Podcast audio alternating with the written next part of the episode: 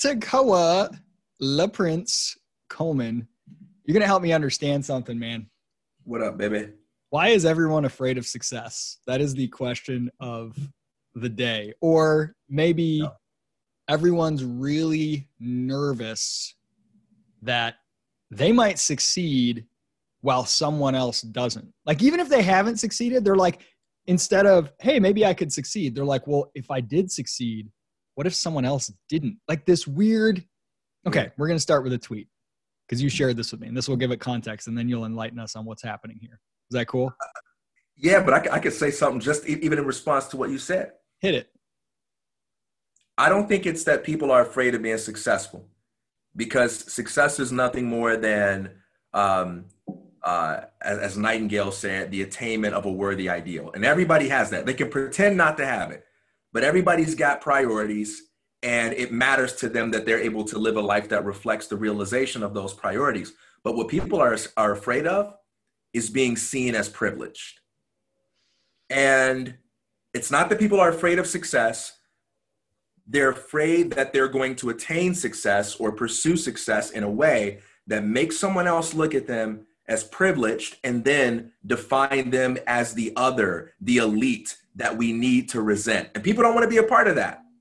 You know, it, it's sort of like I, have seen these pictures on the internet of these like, um, you know, uh, large, wealthy homes where you know rich white people live in it, and then on the you know like the front lawn they have a sign that says Black Lives Matter.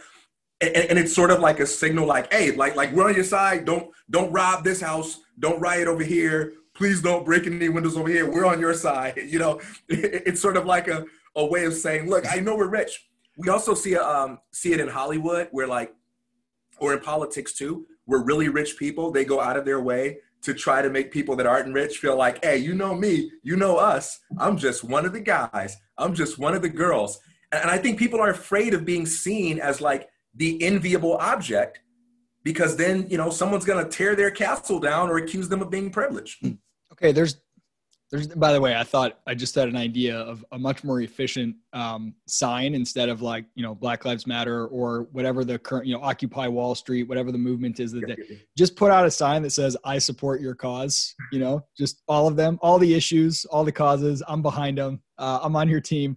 Um, yeah, that has explanatory power for maybe wealthy, like conspicuously wealthy people. That it's obvious to see that they've sort of succeeded in a material sense why they would be kind of worried that people are going to come after them with pitchforks. But I'm I'm actually talking about a slightly different phenomenon. I mean, it's it's related, but I'm talking about like people that aren't successful by any major metric that are preemptively worried about doing things to achieve their own goals if it's possible that other people aren't capable of doing those things. Mm. Like this preemptive guilt that like well yeah if i you know save up all my money and then start to invest it or whatever i could achieve wealth but i'm worried about that advice because not everyone can. And it's like well you only get to live your life not here let me let me read this tweet. Yeah. So jason Calacanis, who's a um, very colorful uh, podcast host of this week in startups and a uh, angel investor and a, a, fun account on twitter if you're interested in um, startup world and then Sahil, who's also a great account to follow, of entrepreneur and interesting yeah. guy on Twitter. So Calacanis tweets, if young folks risked, heck, even lost $1,000 a year for 10 years investing in stocks, startups, crypto, or at poker, that would be money well spent on an education in risk, math, gambling, business, and finance. People are really dumb about taking risk. And I love his point, right? Like, yep. if we redefine the way we think about education and you think about what what people spend on like classrooms and stuff what are ways you could learn a lot more and more valuable things about the world for a lot less? People would be like oh kids wasting a thousand dollars on poker or crypto. That's a terrible irresponsible decision. But when you like think about what they're going to walk away from with that experience versus what they walk away from wasting $50000 on you know sitting in classrooms or whatever really cool. I love it. Very interesting. The response uh, by sahil you should give kids you should give 10 kids a thousand dollars each and ask them to report back in a year. Would be cool. Now on a surface level that's a very fun like oh that'd be neat. You should give some kids a thousand dollars each. What a cool idea. Um, tell me why that why that got your goat or served as an example of this mental hurdle that you think is holding people back this fear of of privilege. The very act of giving money to the kids to take risk with is precisely what deprives them of the lesson that is being advocated in the original tweet. Certainly, there is good that can come from giving someone money they don't have, right? They can go take that money and they can spend it on groceries that they can't afford or something like that. No one's objecting to that at all. The point of that tweet, however, is that there are things that you learn from genuinely risking something that you had to work hard to acquire, right? Because people respond to incentives. Something that you and I have talked about many times is that if the risk involved in the learning process aren't real, then the rewards of that learning process won't be real either. There is a difference between me going to work for two weeks, making some money, and then risking that and losing it versus you saying, hey man, here's some money that you can just go do whatever you want and I risk it and I lose it. I'm not paying for that in the same way. And both of those have their pros and cons, but what I learn about investing is entirely different when I'm putting my own capital at, capital at stake than when I'm just playing around with other people's money for fun. You know, it's sort of like the difference between, uh, you know, uh, being the rich kid who plays at being homeless, knowing that you can go back, you know, the entire time, and actually being homeless. I mean, you just learn two different things by those different kinds of experiences. And so I love that first tweet actually, because he took an amount of money that was much less than what most kids will actually spend in a year. Not only on education, but even on consumer goods, right?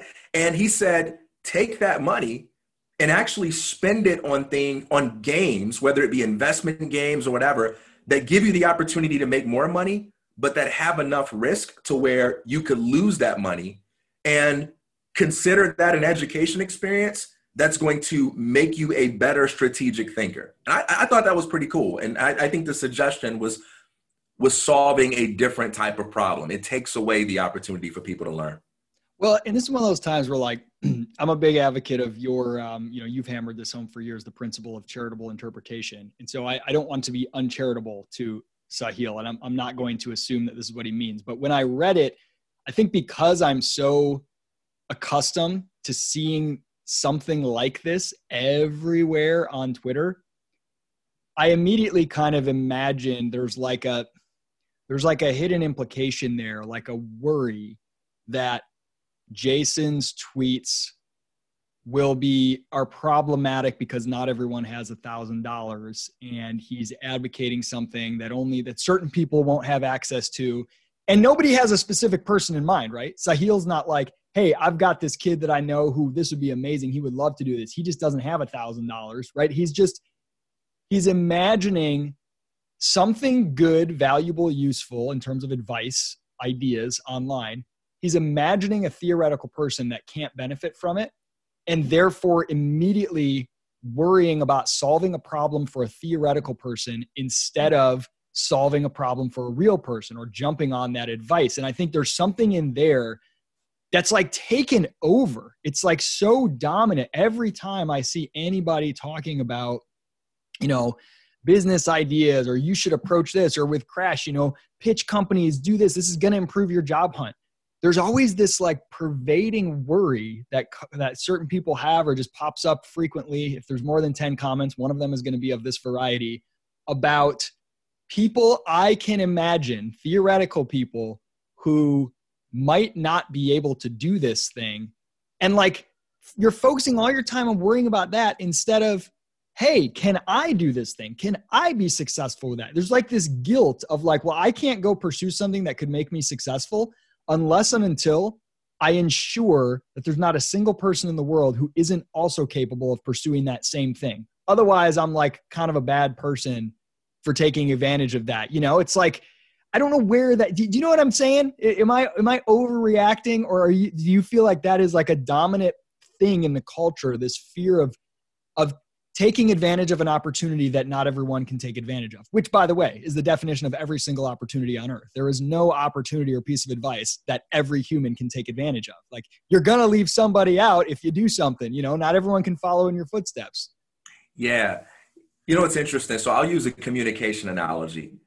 I think there's a difference between being afraid that someone will misunderstand what I say and being passionate about making sure that I get my point across effectively.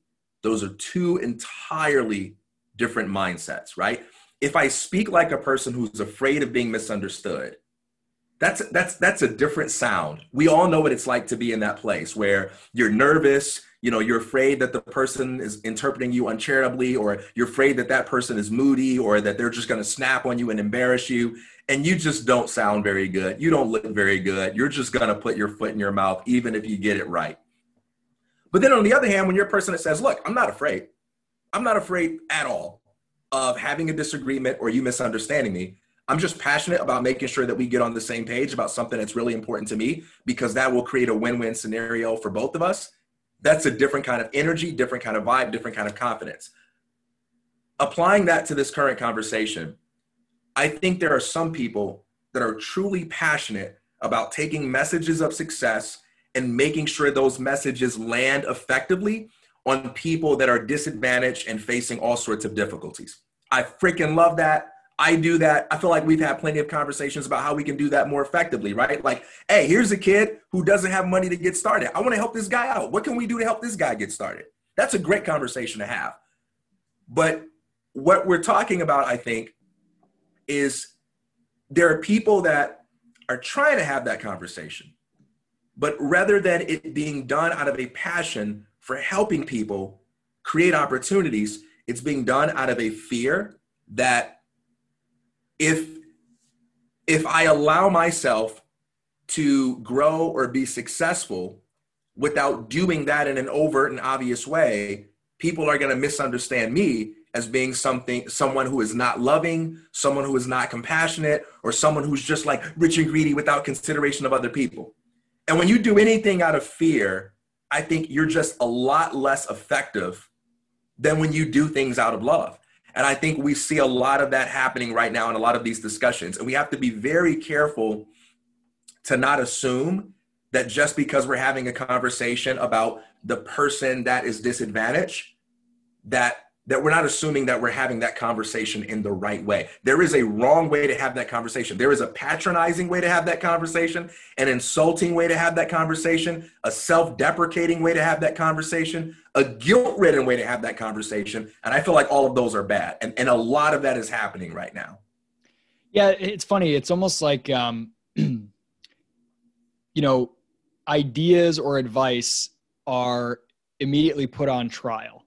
And they're put on trial for they must be they're accused of not applying universally to every human being and they must prove themselves able to apply universally to every human being which is like the dumbest criteria right? No piece of advice no idea possibly can. But that's there's almost this lens like before i promote something or retweet something or accept something or implement it in my life i need to put it on trial and ask does this apply with equal effect to every human being on the planet universally. If not, I must discard this, right? And which is a great recipe to never consume any new ideas or advice or uh, practices at all, because it's just not possible. And I think recognizing and becoming comfortable with the fact that something that's for everyone is for no one right like if you think of a product now of course there are there are very broad abstract concepts you know love or uh, you know dignity liberty in a cosmological sense apply yeah. to all human beings all living things right? But in the world anything you're going to do offer for exchange whether it's ideas products services those are not for everyone. If you try to make it for everyone you'll make it for no one.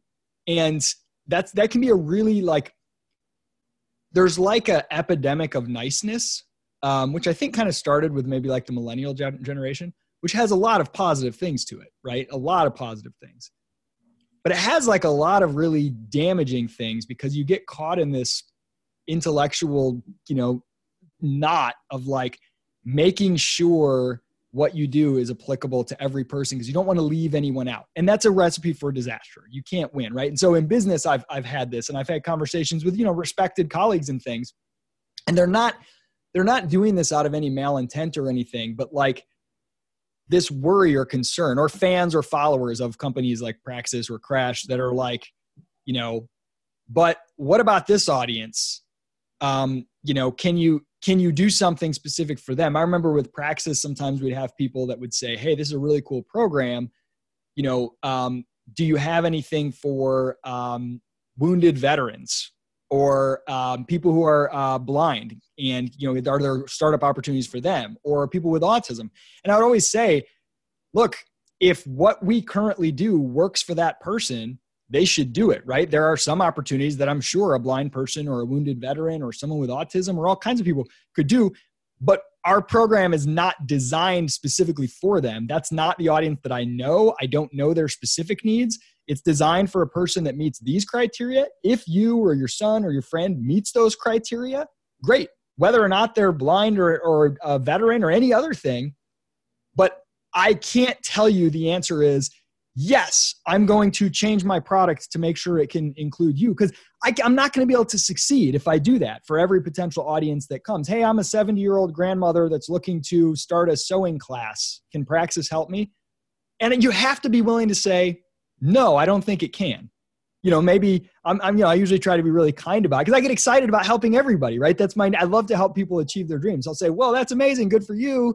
Here's some things that maybe you can go check out. I don't think Praxis is going to help you and being comfortable with that is really important. And, and you know I've, I've found it just to bring it home like a little small joke even in little minor ways. So we've you and i have done these bitcoin conversations with with uh, steve patterson derek magill. And we started posting them on the streamanity platform where you can charge for videos. And uh, i saw somebody tweeted like oh i saw this video on streamanity but then i saw i had to pay like a dollar for it. Like why in the world would it, what who would pay a dollar for this? What a joke right and it's easy to immediately feel flush with panic. Oh my gosh, this person, I've offended them. I'm being rude. I'm excluding people, blah, blah, blah. And right, the reason we do these videos is not like a normal, like a business or anything. Yeah. It's just for fun. But I, I have learned to just embrace like who I'm not for and so I just so I just responded, "Oh, sorry, I meant to send you a link that was a hundred dollars, just as a joke." Now I know who this guy was, so yeah, yeah. And and the the point being to just embrace. Yes, you're right. This isn't for everyone. That's perfectly okay. I'm not trying to make it for everyone. And like the minute you do that, all the tension resolves. But the minute you try to say, "Oh my gosh, I'm sorry, let me send you a dollar," or maybe I can lower my price, that is a never-ending losing arm it's like a one downsmanship right? Like a losing a reverse arms race like a disarmament race. How can i remove any possible anything that i've done that could maybe cause anyone any friction in any way? You'll never lose the mob will always be after you because there'll always be another thing to undo or to do differently or to apologize for. And you'll be you'll be run by the whims of some you know. So just that getting comfortable with who's not your audience? And i'll just end this very very long thought with this. I recently was looking at growth marketers and talking with different contractors and i found this um, you know this website and i usually don't like working with marketing agencies at all. Uh, i'd rather work with an individual. And this website somebody sent it to me and i'm like oh god it looks like another agency. He's like well they hook you up with contractors blah blah. I'm like i'll check it out. I go to the website uh, right side up marketing and the first thing they say is if you're looking for a great marketing agency you've come to the wrong place and I was like, yes, they're telling me who this isn't for. It's not yeah. for people who want a marketing agency, right? And like, I love that. We've tried to embrace that with Crash. Our web, our homepage says, burn your resume. If you're looking for a way to find a better, people will say, hey, well, how can I make a resume on Crash? Can I upload a resume? No, you can't. We think resumes suck. If you love your resume, go somewhere else. That's totally okay. But that's who we're not for. And there's something very empowering about getting comfortable with that. Okay, that was a whole lot of stuff, but I'll just let you riff.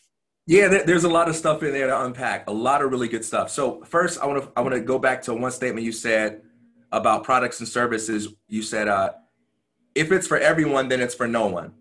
I want to make a similar statement about personal growth, and I want to say, if something is just for you, then it's also for other people, right? So one of the things that we get that we downplay a lot about personal growth is that personal growth is actually very social I remember I wrote this post on Facebook, maybe like the last election, and I, I, I made some some point about how people are afraid to be preachy about everything, right? Like it's considered rude in our society to make comments about other people's diets. Like if you if you have a friend that's eating McDonald's every day and you say something about it, it's kind of like, whoa, man, keep your religion to yourself, kind of thing, or you know, if you have a friend that never goes to the gym and stuff like that, it's like, don't preach.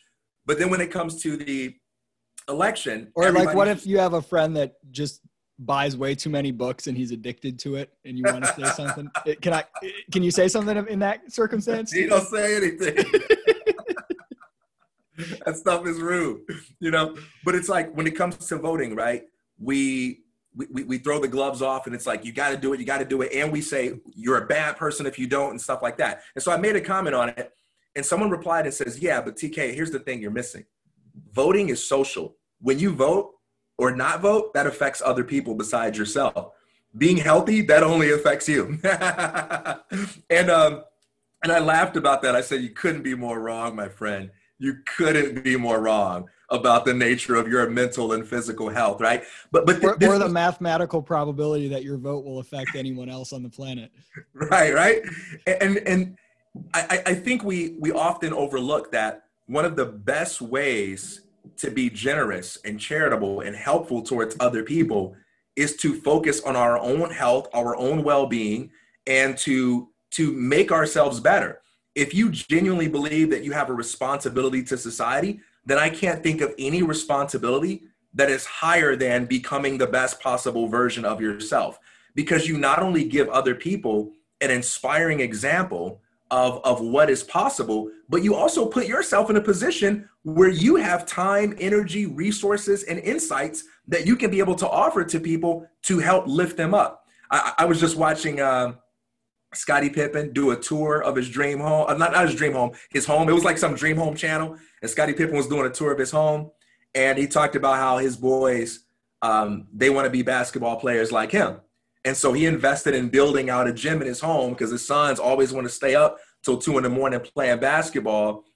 And he was like, I thought it would be a good investment. And I stepped back for a second and I looked at, you know, this trend that we have of all these like second generation NBA players. We didn't see this when we were growing up, but like Dwyane Wade, LeBron James, like these guys, their sons have a legit shot at going to the NBA because their fathers were successful and they were able to provide their children with resources, connections that help them be successful.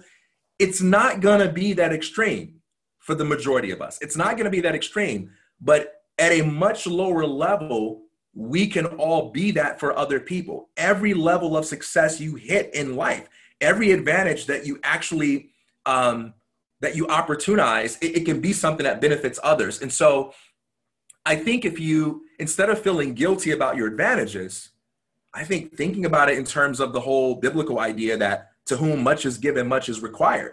All right, you got an advantage. Like, don't let yourself off the hook by feeling guilty about it. Don't let your off, yourself off the hook by saying, you know what, I'm not going to read these books because there are people out there that can't afford to have them. Like, no, like, actually, if you really feel bad about those people, every single time you feel like making a soft choice, you need to think about the ability that you have to go read those books and bust your butt doing that for the people that you care about, right? Or go give the books that you have to them. But like, we all have advantages that other people don't have.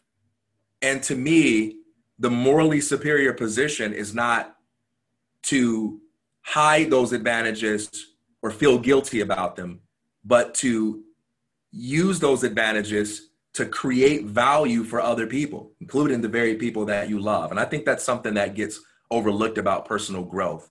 Um, make make the most of every advantage. You know, when your kid has a lemonade stand, you don't tell them to stop being so cute because people are only going to buy it because they're a cute little kid. You know, you're like, no, lean into that stuff. You're not going to be able to get money just for being cute forever. like, take yeah. advantage. It's a- so, so th- there's a second thing I want to touch on here too.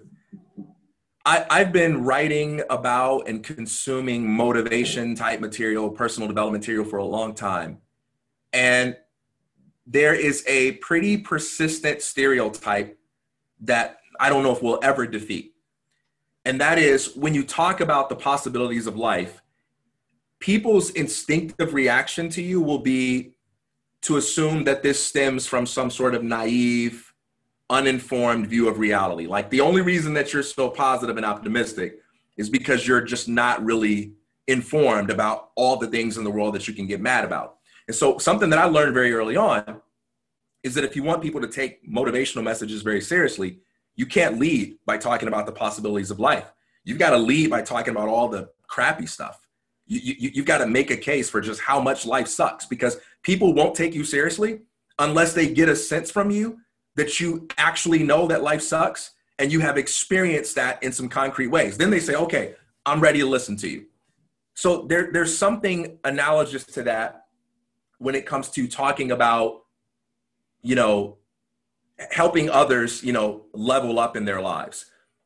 Many people kind of assume that if you're that if you're saying some positive message, it's because you come from a place of privilege. You've kind of had it easy, and you're assuming that these poor kids you're talking to that they're going to have it as easy as you.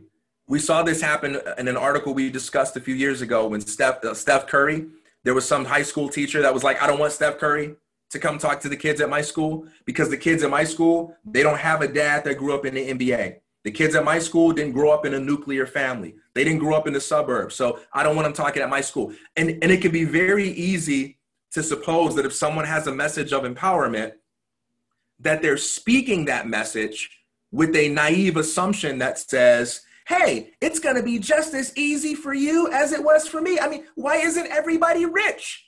Why, why, aren't, why don't these poor kids just go get a job? Why don't these poor kids, you know, who come from single family home, why don't they just go start businesses? I'm so confused. And I think people genuinely see you that way if you talk about messages of empowerment.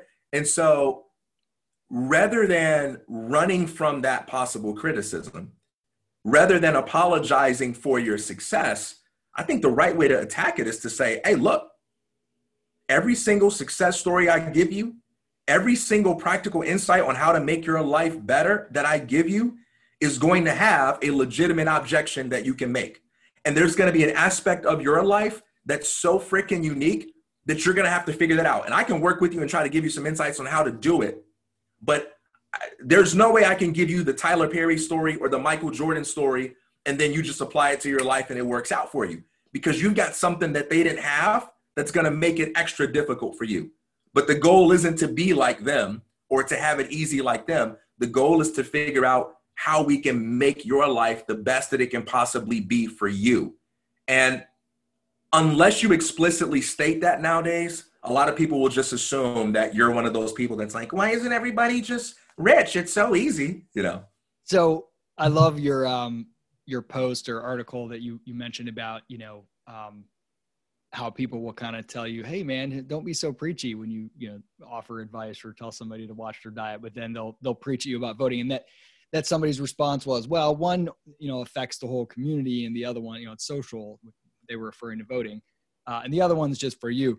I want to I want to go a little deeper into the the idea that improving yourself uh, is just for you and your rebuttal that no that's actually for the world and certainly far more than voting. Um, think about all the ways in which improving yourself is for the world. So we'll just uh, you know start by saying like i genuinely believe the most effective way to help other people succeed is to succeed yourself period like you want to do the most for the world be as successful as you can be on your terms by your definition of success. Um, but it's in so many ways. It's not just like, well, you get rich monetarily and then you have money and then you can donate to causes. Like, okay, well, that's one potential way that may help the world, may hurt the world too. Charities are often really, really crappy. Um, but that's a potential.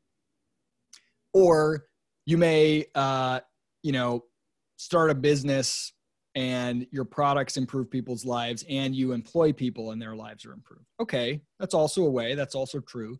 But it goes so much further than that. Like the reverberations of a person living their best life or even just improving their life by a few percentage points, being slightly more alive, the reverberations are tremendous. I mean, I think we underestimate the extent to which we impact the world in unseen and unspoken ways, right? Like my kids, for example, they watch me, not necessarily consciously, intentfully, far more than they listen to me. And so my, my kids, when they see me improving myself, they are learning so much more that benefits them than yeah. anything I could say, any way in which I could say that we ought to help people we ought to recycle, we ought to help the poor, or tell them these messages of what society ought to do and what's right or wrong. Those may have some impact.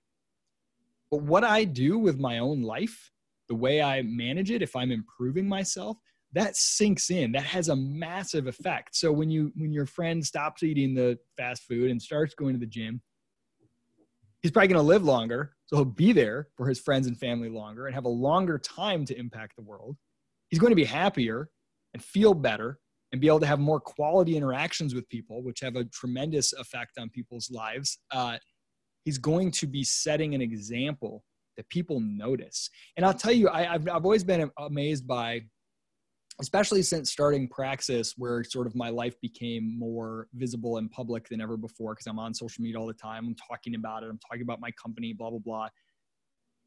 The number of people that have emailed or messaged or spoken to me and told me that what I'm doing improved their life and they never became a, a Praxis customer and didn't know anyone personally who did.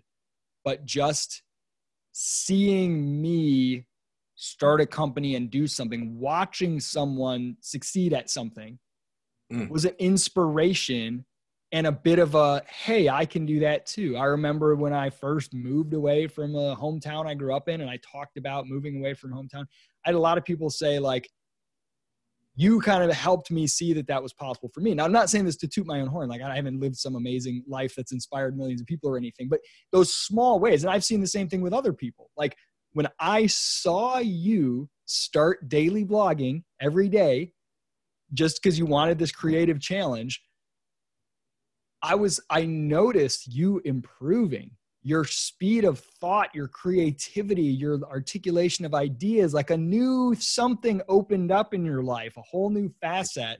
And then when you suggested I should do it, I would not have done it based on just advice, but I had seen that, your example. And so your self improvement improves the world around you in these powerful ways that I think we don't always see or appreciate. I mean, that's the whole point of the movie, It's a Wonderful Life, right? Like you've impacted people in more ways than you know. Um, and so I think it's like so important. Don't, you know, if you're somebody that's really compassionate and you care a lot about other people and you're worried about, you know, high achievement, hustle porn, self improvement world of go, go, go, I don't want to, I want to help everybody else don't underestimate the most powerful thing you can do. For one, it's completely in your control and it won't make you grumpy like trying to get involved in social causes will. But is when you wake up in the morning, you say, Is there something I can do to make myself even 0.1%, 0.01% better today than I, you know, at the end of the day than I am when I started? That is going to reverberate through the universe in very real ways to help everybody else's life as well. And like, like if you if you feel like you have a duty to your fellow man that duty starts with being the best version of yourself that you can be. And i know that sounds cheesy but i think that's really important to overcome and not have that guilt about you know oh i got to be doing things for other people.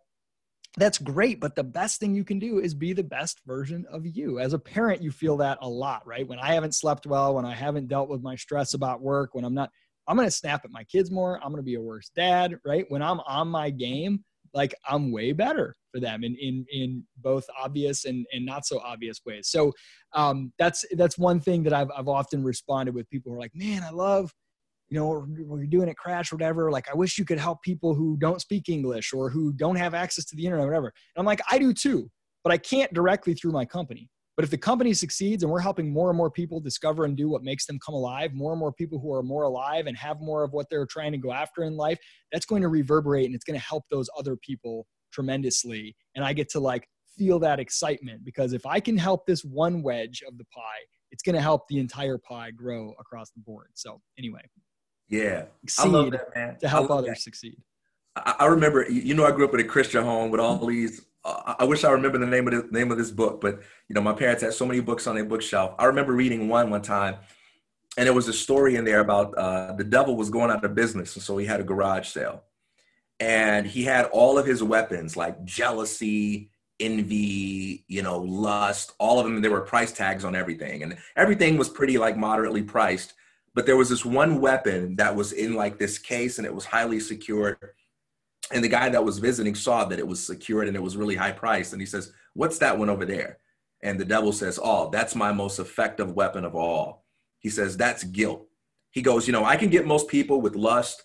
with addiction, with jealousy, and all these other things. He says, but whenever I'm going up against a really hard case, he says, my one go to weapon is guilt. Because if you can make people feel guilty about who they are and who they're born to become, there's nothing that you can't stop them from doing. And if I were the devil and I wanted to try to render humanity irrelevant, strip them of their power, there would be two things I would do. I would one make people feel guilty about challenging themselves to be better, and I would make people feel guilty about challenging other people to be better. Because there is no greater recipe for destroying a society if we know if we have to tiptoe around the process of pushing each other to be our best selves.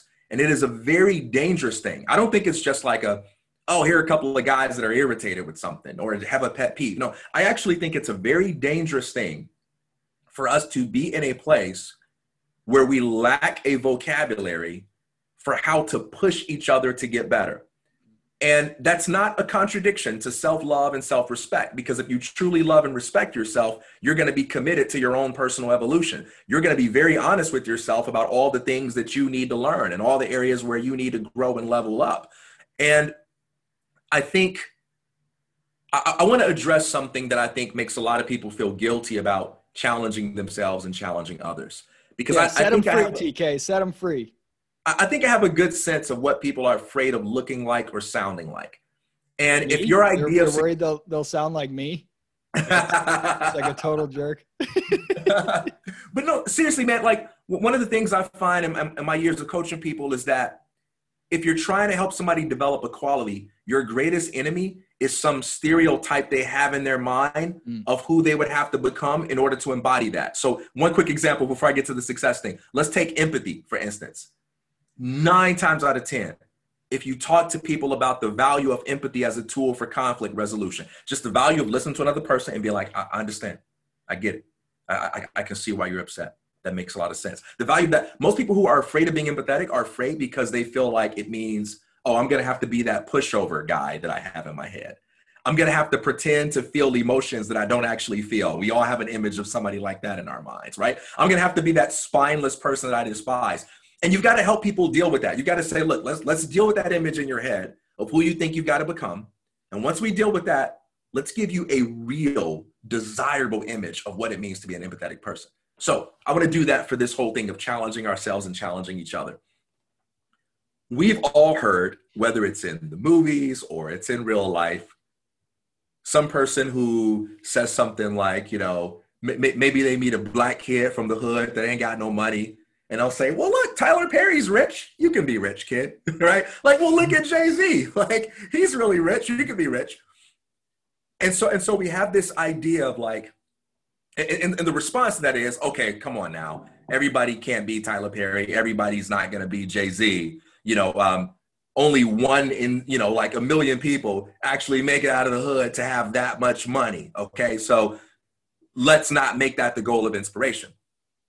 And I, and I think there's something right about that, that concern and that intuition. And so what a lot of people have in their heads is they have in their heads this idea that the goal of challenging one another, the goal of inspiring ourselves is everybody becoming equal in terms of the outcomes they they create. All the kids who grew up poor, they can easily be like Steph Curry and LeBron James. You know, all, all the kids who drop out of high school, they're going to be just like Mark Zuckerberg. And it's like, no, no, no. Let's get that out of your head because that's not the goal. The whole point of being inspired by other people's success is not so that you can achieve the same outcomes they achieve, but so that you can use some of the things, because only some will apply, some of the things from their life that worked for them to make your life a little bit better. Because a little bit better is a whole lot better than where you are right now for the rest of your life. So if you hear some CEO that says, I read a book a week, the response to that isn't, well, it must be easy to read a book a week when you got a million dollars and a whole bunch of time to sit around. Like, no, no, no, no. I can be real about my life. I don't have that kind of time to be doing that. But all right, what I can take from his life is I can read more. Maybe I can do a book a month. Maybe I can do a page a day, right? Or the, the, the tweet that you talked about at the beginning, taking a thousand dollars in a year. The response to that isn't, hey man, that's easy to say when you can come up with a thousand dollars. Hey, you know what? How can I make this work for me and my folks over here? Let's make it a hundred dollars because the principles of risk taking and investing are the same at a hundred as it is at a thousand. So let's do it for a hundred dollars. We don't have that. No problem, guys. Let's do it at the $10 level. And how about we all figure out a way for the first three months to make $10? Let's come together and let's think about some ways that we can go make $10 because we're going to learn even more now. And then we're going to use the $10 to invest it in things along those lines. And so we have to help people understand that the goal of inspiration is to interpolate. The goal of inspiration isn't to imitate. It isn't for me to become Tiger Woods, to become Michael Jordan, or all of these other people. It's for me to find one or two things that work for them, figure out a way to customize it to my life, and then I can be a little bit better. Because that's the only way that improvement happens in the first place. We model other people's success. Man, I love it. I think you resolved the issue once and for all for us. it has been it has been settled. It is so declared. Um, hey, I appreciate it. Uh, taking taking a this was like a spur of the moment. We were chatting, and I was like, man, we got to jump on a little podcast and talk about this because we don't have our regular scheduled podcast anymore. But this has been kind of fun over the last I don't know how many months, just randomly when a topic comes up. So, um, you have any any final thoughts you want to throw out there? Challenges I was hoping you were going to be a little meaner to people, be like, "Hey, why is everybody so afraid of success?" But you were all like reasonable and kind and gave useful advice. So, so I'll try. I'll try to be mean with this with this company. Oh, good. Yes, I'll try to be mean. If you are someone out there who claims to care about those who have difficult lives, please don't let yourself off the hook by merely shooting down success advice that doesn't apply to the people that you claim to care about. If you really care about them, then show the people you claim to care about how to make success advice work for them at the level that it can actually work. Additionally, don't let yourself off the hook by assuming that you are realizing your own potential simply by making a case for how hard it is for other people to realize theirs. Other people's disadvantages are not an excuse for you ignoring your advantages. The morally responsible thing to do about your advantages is to use them as a way to make yourself someone that is more capable of solving problems and creating value for the world. So don't get caught up in cheap virtue signaling where you say, Yeah, I hear you, Mr. Business Owner. I, I hear you, wealthy person over there, but that doesn't apply to people over here. What are you doing to actually help it apply or, or to help people figure out how to apply it for themselves? And not only that, what are you doing with the resources that you have? Because if it applies to you, if it applies to you, then you know what you got to do. And don't use somebody else's hardships to let you off the hook when it comes to, to your responsibilities. That, that would be my, my final thing. I love it, man. Who's uh who's gonna win the NBA championship this year, the bubble championship? I'm hoping the Miami Heat do it, man. I thought you were still gonna say the Toronto Raptors, and even though they've been eliminated, you would have some theory about you. You've never ceased believing in the Raptors. So 2021, um, I think DeMar DeRozan might be a free agent. I have to look it up. But if we can get DeMar DeRozan back, it'll be like Steve Jobs returning to Apple triumphantly. All right, man. I'm pulling for the Heat too. That would be fun. Hey, man. Talk to you later, TK. Good to see you, brother.